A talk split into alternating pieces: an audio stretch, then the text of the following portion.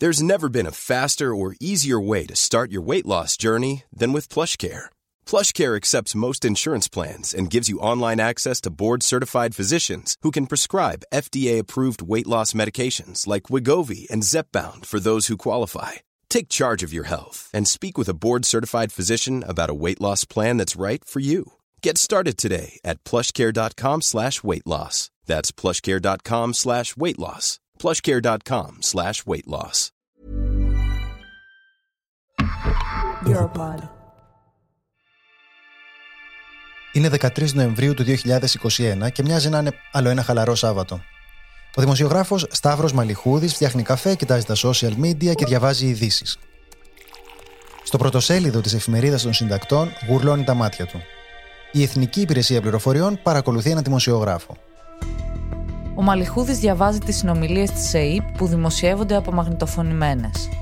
Ανακαλύπτει ότι οι πράκτορες της ΕΕΠ ψάχνουν πληροφορίες για έναν δημοσιογράφο που αναζητούσε ένα 12χρονο προσφυγόπουλο από τη Συρία, τον Τζαμάλ.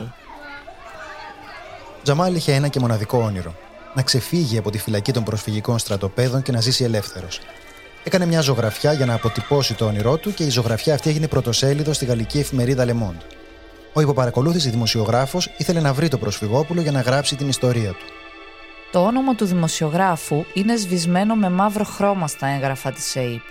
Αλλά ο Σταύρος Μαλιχούδης έχει μια σοβαρή υποψία. Αμέσως ο Μαλιχούδης τηλεφωνεί σε συναδέλφους του και επιβεβαιώνει ότι κανένας άλλος δεν έχει ασχοληθεί με την υπόθεση του Τζαμάλ. Εκτός από τον ίδιο. Εξαφανίζεται και η τελευταία αμφιβολία. Η ΕΕΠ παρακολουθεί το Μαλιχούδη.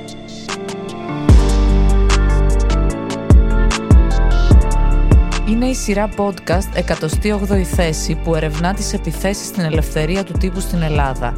Είμαστε η Τζέννη Τσιροπούλου και ο Κωνσταντίνος Πουλής. Ακούτε το δεύτερο επεισόδιο. Παρακολουθήσεις δημοσιογράφων.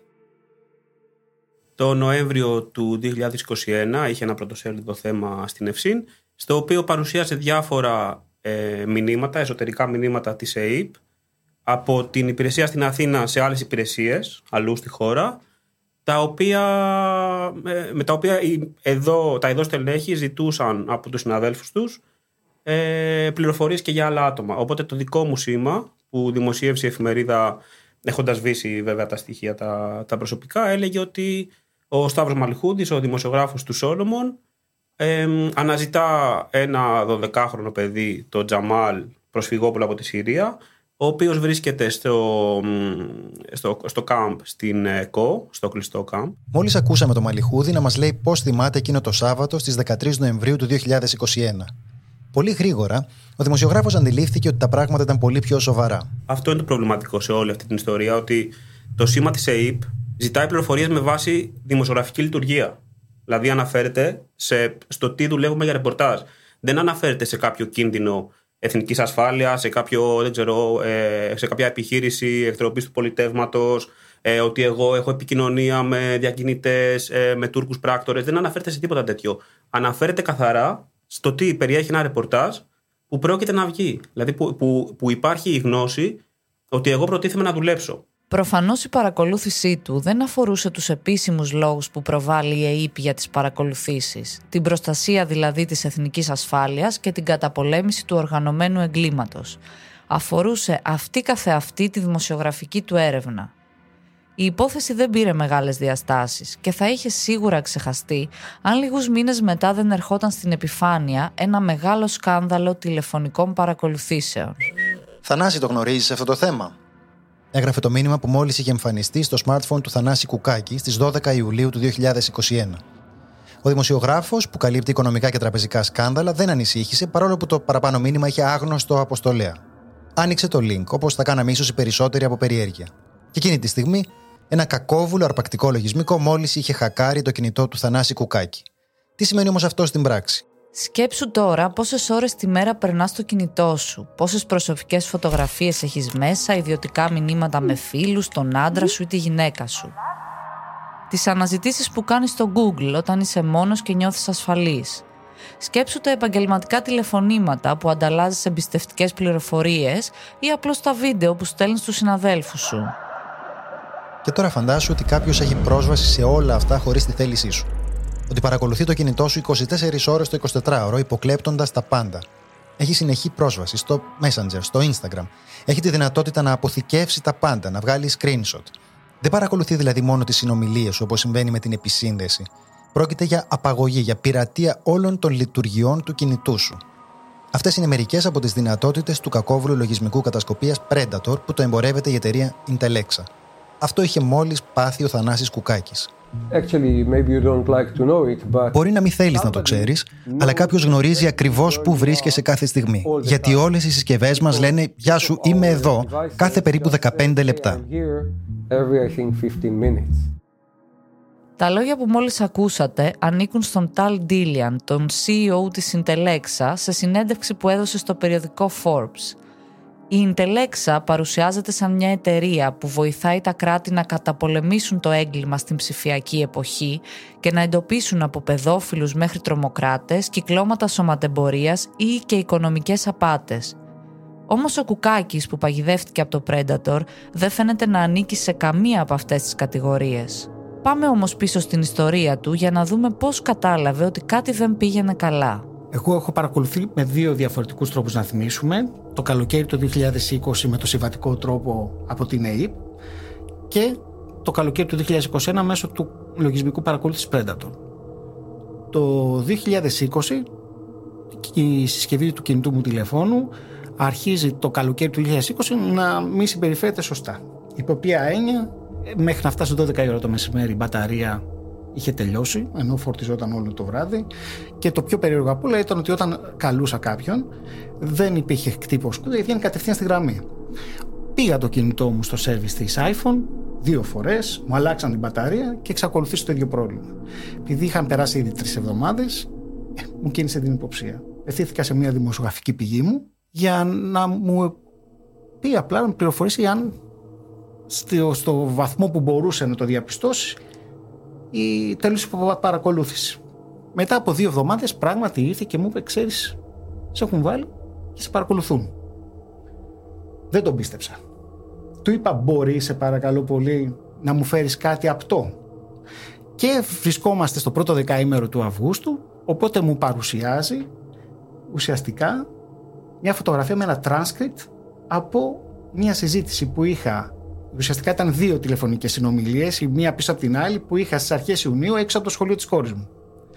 Και ήταν πολύ χαρακτηριστικό, διότι υπήρχε και σχόλιο στην, στο, στο κείμενο της απομαγνητοφώνησης που έλεγε, έλεγε ακούγονται παιδικές φωνές ακατάληπτων. Ο Κουκάκης παρακολουθούνταν χωρίς να εμφανίζεται κανένα στοιχείο που να τον συνδέει με εγκληματική δράση ή παραβίαση της εθνικής ασφάλειας. Όπως ακριβώς συνέβη και με το Μαλιχούδι. Και πάλι, όλα έδειχναν ότι στοχοποιήθηκε για τη δημοσιογραφική του έρευνα. Κάνοντας ένα rewind τώρα λίγο χρονολογικά, ε, έχεις πει ότι παρακολουθείσαι γιατί κάνεις κάποια ρεπορτάζ που βγαίνουν και στους Financial Times εκείνη την περίοδο. πες μας λίγο εντάχει για αυτά τα ρεπορτάζ και πες μας και αν ισχύει ότι η κυβέρνηση στέλνει μια επιστολή διαμαρτυρίας στους Financial Times εξαιτίας των δικών σου ρεπορτάζ. Μαζί με την Karen Hope, την τότε ανταποκρίτρια των Financial Times στην Αθήνα, μιλάμε τώρα για την περίοδο ε, αρχές 2020 μέχρι και 2021 τα μέσα. Ουσιαστικά ερευνούμε τον τρόπο με τον οποίο η ελληνική κυβέρνηση νομοθετεί εξυπηρετώντας το διακεκριμένο οικονομικό έγκλημα. Ποιες είναι αυτές οι νομοθετικές πρωτοβουλίες, Πρώτα απ' όλα είναι η νομοθετική πρωτοβουλία που αφορά την τροποποίηση του ποινικού κώδικα τον Νοέμβριο του 2019 με αναδρομική ισχύ. Τι κάνει η κυβέρνηση, λέει ότι οι Έλληνες εισαγγελείς δεν μπορούν πλέον να διώκουν για κακουργηματική απιστία τους Έλληνες τραπεζίτες. Ακόμα και αν τους έχουν βρει να βάζουν τα χέρια μέσα στο ταμείο. Ο μόνος τρόπος λοιπόν για να ασκηθεί δίωξη είναι να έχει προηγηθεί μήνυση, έγκληση της ίδιας της τράπεζας. Ε, λοιπόν, αυτό λοιπόν ήταν από τα θέματα τα οποία εξετάζαμε, γιατί το πολύ σημαντικό. Βάσει αυτής της διάταξης αρχιοθετήθηκαν όλα τα τραπεζικά σκάνδαλα που Έλληνες εισαγγελείς και οι δικαστικές αρχές, δηλαδή ήταν υποθέσεις που ήταν στα γραφεία των εισαγγελών αλλά και στο ακροατήριο, ασχολούνταν για πάρα πολύ μεγάλο χρονικό διάστημα. Τι να σας πω, τα δάνεια των κομμάτων, πάνω απ' όλα. Τα δάνεια προς ΜΜΕ, υπόθεση πυρεό, πολλές περιπτώσεις σχέση με την πυρεό. Η Εθνική Τράπεζα, Παγία, ε, πρώτον, ταχυδρομικό ταμιευτήριο, ό,τι ανα, μπορέσετε να ανακαλέσετε, μπήκε στο αρχείο. Αφού ανακάλυψε ότι εκτός από το Predator παρακολουθείται και από την Εθνική Υπηρεσία Πληροφοριών, ο Κουκάκης αποφάσισε να αξιοποιήσει ένα δικαίωμα που είχαμε όλοι οι Έλληνες πολίτες τα τελευταία 27 χρόνια. Ζήτησε από την αρμόδια αρχή διασφάλισης του απορρίτου των επικοινωνιών να μάθει για ποιους λόγους τελούσε υποπαρακολούθηση. Εδώ πρέπει να σας πούμε ότι το δικαίωμά μας στο απόρριτο των επικοινωνιών κατοχυρώνεται από το ελληνικό σύνταγμα. Η άρση του επιτρέπεται μόνο κατ' εξαίρεση για λόγους εθνικής ασφάλειας ή για ιδιαίτερα σοβαρά εγκλήματα. Έτσι ο Κουκάκης θέλησε να μάθει τι είχε κάνει ώστε να του κατασκοπεύουν το κινητό, την προσωπική του ζωή δηλαδή και τη δουλειά του. Δεν τα κατάφερε ποτέ όμως, γιατί κάτι περίεργο συνέβη τότε. Στις 31 Μαρτίου του 2021 η κυβέρνηση Μητσοτάκη τροποποιεί το νόμο της Αρχής Διασφάλισης του Απορρίτου Επικοινωνιών ο οποίος ίσχυε για 27 χρόνια και ο οποίος επέτρεπε στην αρχή όταν έχει ολοκληρωθεί μια παρακολούθηση και αφού έχει πάξει πρώτα αίτηση του ενδιαφερομένου στην αρχή να του γνωστοποιήσει ότι ξέρεις κάποια στιγμή είχες παρακολουθεί για λόγους εθνικής ασφαλείας. Την τροποποίησε γιατί, γιατί εκείνη την περίοδο, όπως αποκάλυψαν το Reporters United, ήδη έτρεχε το αίτημα που είχα υποβάλει στην ε, αρχή προκειμένου να μου γνωστοποιήσει αν τε, τε, τελείωσε από παρακολούθηση και για ποιους λόγους. Γιατί το λέω αυτό; Είναι κατάχρηση εξουσίας. Μια κυβέρνηση. Να νομοθετεί ad hoc για να μην μαθαίνει ένας δημοσιογράφος ένας πολίτης. Αυτό το οποίο μπορούσε να πληροφορηθεί όλα, για 27 χρόνια ε, είναι κατάχρηση εξουσίας. Και γι' αυτό ακριβώς το λόγο, εγώ και ο δικηγόρος μου Ζαχαρίας και εσείς, προσφύγαμε στις 28 Ιουλίου στο Δικαστήριο των Ευρωπαϊκών Δικαιωμάτων. Έχει ανοίξει ο φάκελος και σίγουρα σύντομα θα περάσουμε από ακρόαση. Μάλλον και αυτή η δεύτερη παρακολούθηση δημοσιογράφου θα είχε περάσει στα ψηλά, αφού τα ελληνικά mainstream media, σε αντίθεση με τα διεθνή, αποσιώπησαν σχεδόν τις παρακολουθήσεις των συναδέλφων τους. Τα mainstream media είναι μια κατάσταση η οποία ε, είναι στενάχωρη. Διότι υπάρχουν άνθρωποι οι οποίοι θέλουν να κάνουν δημοσιογραφία, αλλά οι διοκτησίες των μέσων ουσιαστικά κάνουν πολιτική και δεν κάνουν δημοσιογραφία. Όταν λοιπόν υπάρχει μια όσμωση της δημοσιογραφίας με την πολιτική, αυτό το οποίο παράγεται είναι η συγκάλυψη. Η γραμμή, ακολουθεί τη γραμμή της κυβέρνησης, κρατήστε το χαμηλά το θέμα. Είναι προβληματικό, αλλά την άλλη υπάρχουν άνθρωποι που πεισμώνουν με αυτό.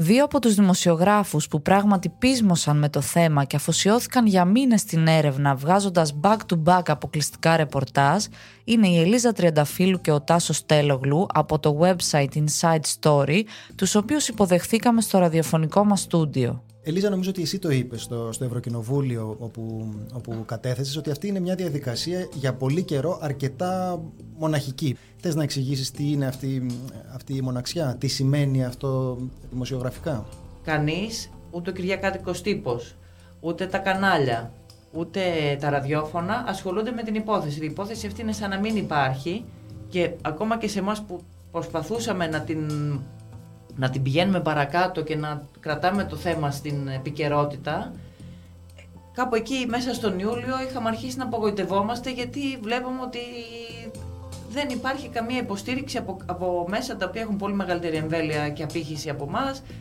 Με αποτέλεσμα να χάνεται τελείως από το δημόσιο διάλογο το θέμα. Εν μία νυχτή όμως το θέμα έγινε σκάνδαλο και από σκάνδαλο πρωτοσέλιδο. Γιατί; Γιατί αποκαλύφθηκε ότι παρακολουθούνταν και πολιτικά πρόσωπα. Συγκεκριμένα, ο μεγάλος ντόρος έγινε όταν ο αρχηγός του τρίτου μεγαλύτερου κόμματος της χώρας, ο Νίκος Ανδρουλάκης, θορυβημένος από την υπόθεση Κουκάκη, έψαξε το κινητό του και ανακάλυψε ότι και αυτός ήταν στόχος παρακολουθήσεων. Το πρόβλημα είναι όμως ότι ο Ανδρουλάκης μας έδωσε ένα εθνικό ακροατήριο. Αυτή είναι η πραγματικότητα. Δεν ήταν ο τύπος. Ο Ανδρουλάκης μας έδωσε το Εθνικό Ακροατήριο. Ενώ εμείς ολοκληρώναμε αυτό το podcast, ο Τάσος Τέλογλου που μόλις ακούσατε κατήγγειλε ότι έπεσε θύμα ψηφιακής αλλά και φυσικής παρακολούθησης λόγω των ρεπορτάζ του για τις τηλεφωνικές υποκλοπές. Τίποτα δεν θα μπορούσε να επιβεβαιώσει πιο ξεκάθαρα αυτόν ακριβώς τον ασφικτικό κλειό γύρω από τη δημοσιογραφία, τη δημοσιογραφία που δεν υπακούει σε δημόσιες σχέσεις. Το πρώτο περιστατικό πέφτει στην αντίληψή μας είναι όταν ε, συναντιόμαστε με τον Θανάση Κουκάκη σε μια καφετέρια του νέου ψυχικού και υπάρχει ένας φωτογράφος που κάθεται απέναντι σε μια μάντρα και πιστεύουμε ότι μας φωτογραφίζει. Δεν είμαστε όμως εντελώς σίγουροι μέχρι το σημείο που μου στέλνουν τις φωτογραφίες. Που φαίνεται ότι πράγματι αυτές οι υποψίες μας ήταν πραγματικές. Μια άλλη εξέλιξη της υπόθεσης είναι ότι η εφημερίδα Documento ξεκίνησε να δημοσιεύει το Νοέμβριο του 2022 λίστες με δεκάδες ονόματα πολιτικών, δημοσιογράφων και εκδοτών που παρακολουθούνται. Τα ονόματα αυξάνονταν συνεχώς σε ρεπορτάζ που δημοσιεύονταν κάθε εβδομάδα. Εδώ να σας πούμε βέβαια ότι ζούμε σε μια χώρα που μόνο το 2021 είχε 15.475 εισαγγελικές διατάξεις για άρση απορρίτου 15.475 δηλαδή υπογραφές εισαγγελέα για νόμιμες τηλεφωνικές παρακολουθήσεις από την ΕΕΠ για λόγους ασφαλείας. Κάποια από τα ονόματα των δημοσιογράφων στόχων μάλλον θα σας είναι γνωστά. Είναι ο Αλέξης Παπαχελάς της Καθημερινής, ο Κώστας Βαξεβάνης του Ντοκουμέντο, ο Στέφανος Χίος του Μακελιού, ο Γιάννης Κουρτάκης των Παραπολιτικών, ο Αντώνης Δελατόλας από το Ποντίκι και άλλοι. Ακόμα και να επιβεβαιωθούν όλες οι παραπάνω παρακολουθήσεις, δεν ξέρουμε αν θα μάθουμε ποτέ τα ακριβή κίνητρα. Μπορούμε όμως βάσιμα να υποθέσουμε ότι δεν αφορούν όλες αυτές οι υποθέσεις την εθνική ασφάλεια ή το οργανωμένο έγκλημα. Γιατί τότε σίγουρα για κάποιον από όλους αυτούς θα είχαν προκύψει και ανοχοποιητικά στοιχεία. Πίσω στη συνέχεια της ιστορίας μας. Η παρακολούθηση του Νίκου Ανδρουλάκη έκανε πια τα πράγματα να μοιάζουν πιο κρίσιμα. Ήταν ο αρχηγός του Πασόκ εχθρός της εθνικής ασφάλειας ή ύποπτος για ποινικά εγκλήματα, ή μήπως κάποιοι ήθελαν να γνωρίζουν με ποιους συνομιλεί, τι λέει, ποιες είναι οι αδυναμίες του; Πολίτες, ακτιβιστές, φοιτητές και εργατικά σωματεία αντέδρασαν με διαμαρτυρία στο κέντρο της Αθήνας. Το συλλαλητήριο οργής ενάντια στην απόπειρα της κυβέρνησης να συγκαλύψει το τεράστιο σκάνδαλο των υποκλοπών. Ήταν η ώρα κάποιοι να αναλάβουν τις ευθύνες τους για ό,τι είχε συμβεί αυτό που έγινε μπορεί να ήταν σύμφωνο με το γράμμα του νόμου, ήταν όμως λάθος. Δεν το γνώριζα και προφανώς δεν θα το επέτρεπα ποτέ. Ο Έλληνας Πρωθυπουργός είχε μόλις παραδεχθεί το λάθος της ΕΕΠ, η οποία βρίσκεται υπό τον έλεγχό του. Στο ίδιο διάγγελμα, υποσχέθηκε αλλαγές για τον καλύτερο έλεγχο της υπηρεσίας. Καμία αναφορά δεν έγινε ωστόσο στις παρακολουθήσεις δημοσιογράφων που έπεσαν θύματα παρακολουθήσεων εξαιτίας των ρεπορτάζ τους. Τρεις μέρες πριν το διάγγελμα, ο διοικητής της ΕΕΠ, Παναγιώτης Κοντολέων, αλλά και ο Γενικός Γραμματέας του Πρωθυπουργού, Γρηγόρης Δημητριάδης, ο οποίος συμβαίνει να είναι και ανιψιός του, παρετήθηκαν. Σύμφωνα με ρεπορτάζ της ερευνητικής ομάδας Reporters United, το όνομα του Δημητριάδη συνδέεται με τις εταιρείες που εμπορεύονται το παράνομο λογισμικό Predator, με το οποίο σας θυμίζουμε παρακολουθούνταν ο δημοσιογράφος Κουκάκης και ο πολιτικός Ανδρουλάκης. Αυτές οι εταιρείες καταγγέλλεται ότι έχουν προμηθεύσει με σύστημα υποκλοπών το ελληνικό δημόσιο. Η κυβέρνηση να πούμε ότι μέχρι και σήμερα αρνείται ότι έχει χρησιμοποιήσει το λογισμικό Predator. Παρ' όλα αυτά, δημοσιογραφικές έρευνες που έχουν δημοσιευθεί και σε συστημικά μέσα έρχονται να το αμφισβητήσουν αυτό. Η ταύτιση δε κάποιων στόχων παρακολούθησης, αλλά και η χρονική διαδοχή των παρακολουθήσεων μεταξύ ΕΙΠ και Predator εγείρουν και αυτές σοβαρές αμφιβολίες. Σε κάθε περίπτωση, μετά από όλες αυτές τις πυκνές εξελίξεις, τον Δεκέμβριο του 2022 η Βουλή ψήφισε ένα νέο νόμο για τις παρακολουθήσεις. Με τον νέο νόμο δεν αλλάζει το αδιαφανές καθεστώς των χιλιάδων νόμιμων παρακολουθήσεων η ΕΕΠ μπορεί να επικαλείται αόριστα την εθνική ασφάλεια χωρίς περαιτέρω στοιχεία ώστε να αρθεί το απόρριτο των επικοινωνιών ενός πολίτη και οι εισαγγελείς έχουν μόνο 24 ώρες για να εγκρίνουν ή να απορρίψουν το αίτημα της ΕΕΠ. Μόνο για τα πολιτικά πρόσωπα χρειάζεται να αναφερθούν συγκεκριμένα στοιχεία που να δικαιολογούν την άρση του απορρίτου. Με τον νέο νόμο, για να μάθει ένας πολίτης αν υπήρξε στόχος παρακολούθησης, πρέπει να περάσουν τρία χρόνια από τη λήξη της παρακολούθησης και να δώσει το πράσινο φως η αρμόδια επιτροπή. Οπότε στην πραγματικότητα παραμένει σχεδόν αδύνατο να μάθει κανείς ποτέ αν παρακολουθούνταν. Τέλος, το κράτος μπορεί να προμηθευτεί παράνομα λογισμικά τύπου Predator παρά τις αντίθετες εξαγγελίες που είχε κάνει ο Πρωθυπουργός σε συνέντευξή του στο Bloomberg, όταν έλεγε ότι η Ελλάδα θα γίνει η πρώτη χώρα στην Ευρώπη που θα απαγορεύσει όλα τα παράνομα συστήματα παρακολούθησης. Εμείς επιδιώξαμε φυσικά να κάνουμε συνέντευξη και με τους ίδιους τους αρμόδιους υπουργούς, αλλά κάποιοι δεν μας απάντησαν καθόλου, ενώ κάποιος μας απάντησε ότι οι υποχρεώσεις του σε συσκέψεις και ραντεβού δεν του επιτρέπουν να συμμετάσχει.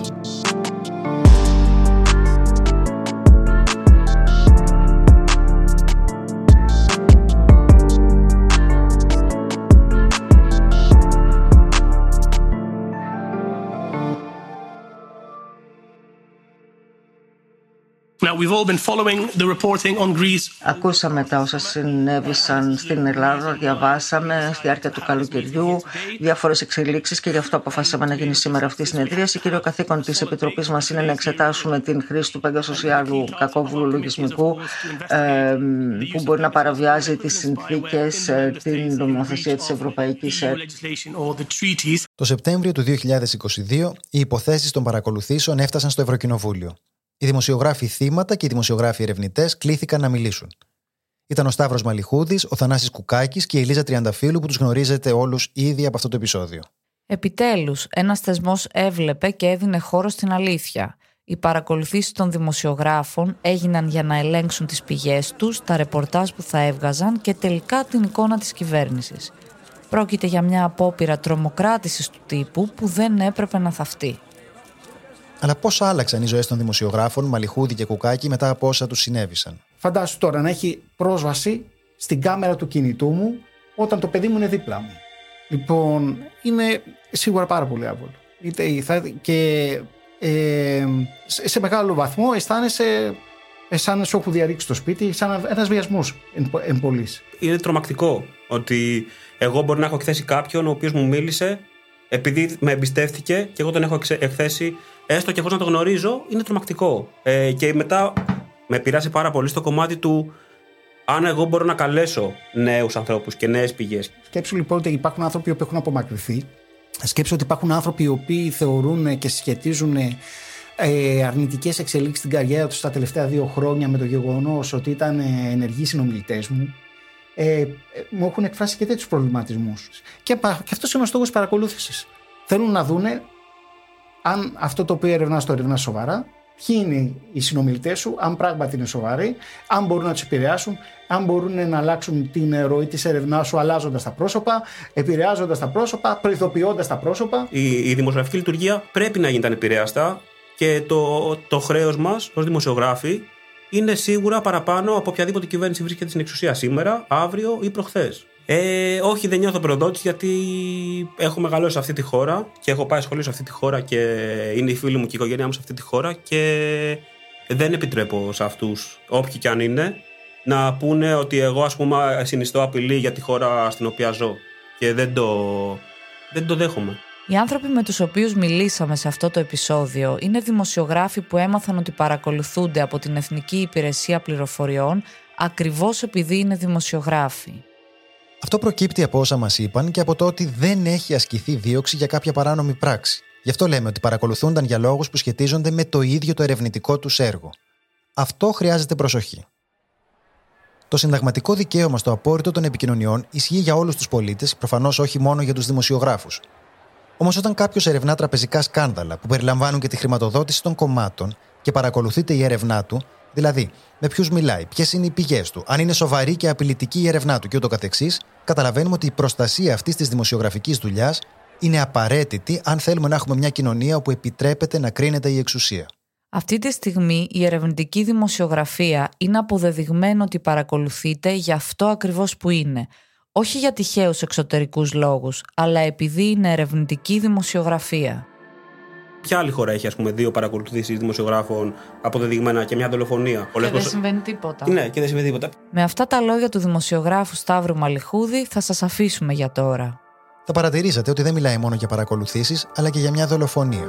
Τα εμπόδια που συζητήσαμε σήμερα δεν σταματούν τους δημοσιογράφους από το να συνεχίζουν τις έρευνές τους. Υπάρχει μόνο ένα εμπόδιο που είναι ανίκητο: ο θάνατος. Στο επόμενο επεισόδιο θα ερευνήσουμε την ανεξιχνίαστη δολοφονία ενός δημοσιογράφου μέρα μεσημέρι στην Αθήνα κάτω από το σπίτι του. Το όνομά του ήταν Γιώργος Καραϊβάζ.